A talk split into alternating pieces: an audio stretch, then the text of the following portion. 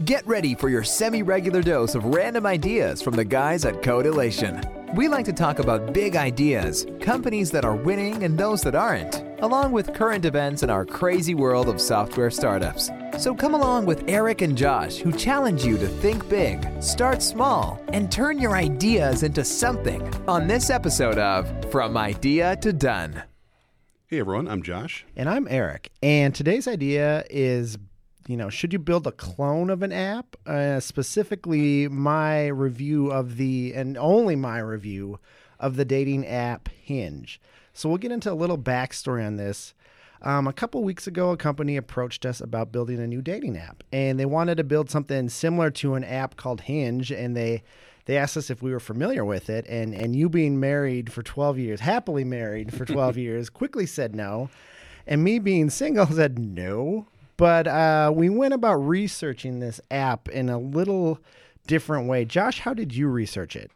Well, I started off by foolishly uh, told my wife over a text message that I'm going to be uh, downloading a dating app as research for a client. So that was uh, mistake number one. uh, wasn't the smartest thing I've ever done. Uh, but then I started looking at their site um, and they're just their app in the App Store. So what did you find then? Uh, really interesting that Hinge has a website called hingelabs.com. And the entire site is dedicated to the psychology and the data behind getting someone to delete the app. Um, it was it reminded me of the. Uh, have you heard of Noom, the the weight loss app? We've talked about it a little bit. It reminds me a lot of that. Of there's a lot of psychology behind it. There's a lot of automations, and it just really diving into the data, which is kind of cool. Mm-hmm. Eric, how'd you go about researching the app? Well, I just downloaded it, so like, I didn't get into the other stuff. What else? Uh, what did you find about it? You know, it was kind of different, and I like that you couldn't see everyone all at once, kind of like other dating apps. And, and one thing I like about this, it's it's almost overwhelming, and it's not when you're just looking at one person. I. I'm only looking for one. I don't need to look at a hundred people, and it's kind of overwhelming. And it it's weird having conversations with a few different people at once, and it was that was just kind of weird. But I, I did like that it just was kind of a one-on-one uh, process. So one-on-one process. What else did you like about about the app? You know, compared to kind of other ones, they they built in some kind of icebreakers with it, and so I like to travel.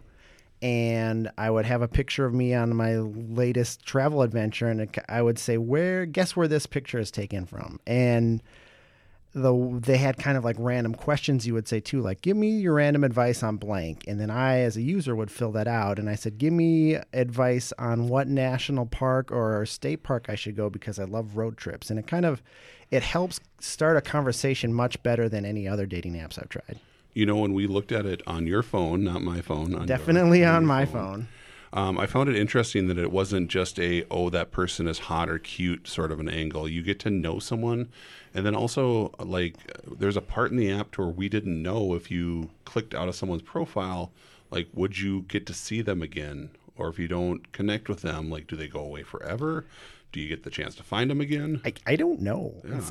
I, have interacted with a few people on it since downloading it, and I'm having conversations with two right now, and that's enough. That's more than I need or want, and it's it's plenty. And so one, one is enough. One trust, is. Trust I, I, couldn't even imagine dating two. Like that just sounds like more drama than I would ever need. And so yeah. My, my kind of final thought with this is no one really cares where or how they meet their significant other and after some research, I, I, like the fact that they had icebreakers built into it, and there's it's a lot more there's a lot more psychology and back end stuff kind of in the that I wouldn't even think about. But did you have any thoughts kind of finishing up here on building or cloning a company with an existing app? You know, we've cloned, uh, we've done a few of the clone projects or type of projects, and they never seem to go that well because there's always the just do it this way. Oh, but it's, but by the way, Eric, it's different. Mm-hmm. Well, how is it different? Well, let's just clone this one. Like this, and now you've got a clone of something which is really hard to take to the market because I think in our research, Hinge had twenty-one million dollars of funding. Right. And they're you're saying they're running advertising on Hulu to you to people in a demographic of Fargo, North Dakota. Yep. So you know, the advice I'd have is don't try to clone something because you think it's a good idea. Start with the problem that the target audience or target market is having, and then try to solve that problem. And we can use inspiration from Airbnb. We can mm-hmm. use an inspiration from Hinge. We can use inspiration from Amazon. But if we start off trying to clone them or build them, they're light years ahead of where we're at. So why don't we try to address the problem that's in front of us because we're going to ultimately end up with a better product. If you're not going to do something drastic, not drastic, but different enough to solve a problem, I I won't even do it. And so so yeah. Thank you for listening. We hope you found this helpful. And if you know a startup that could use our random advice and thoughts, then send them over to codelation.com to hear our next podcast.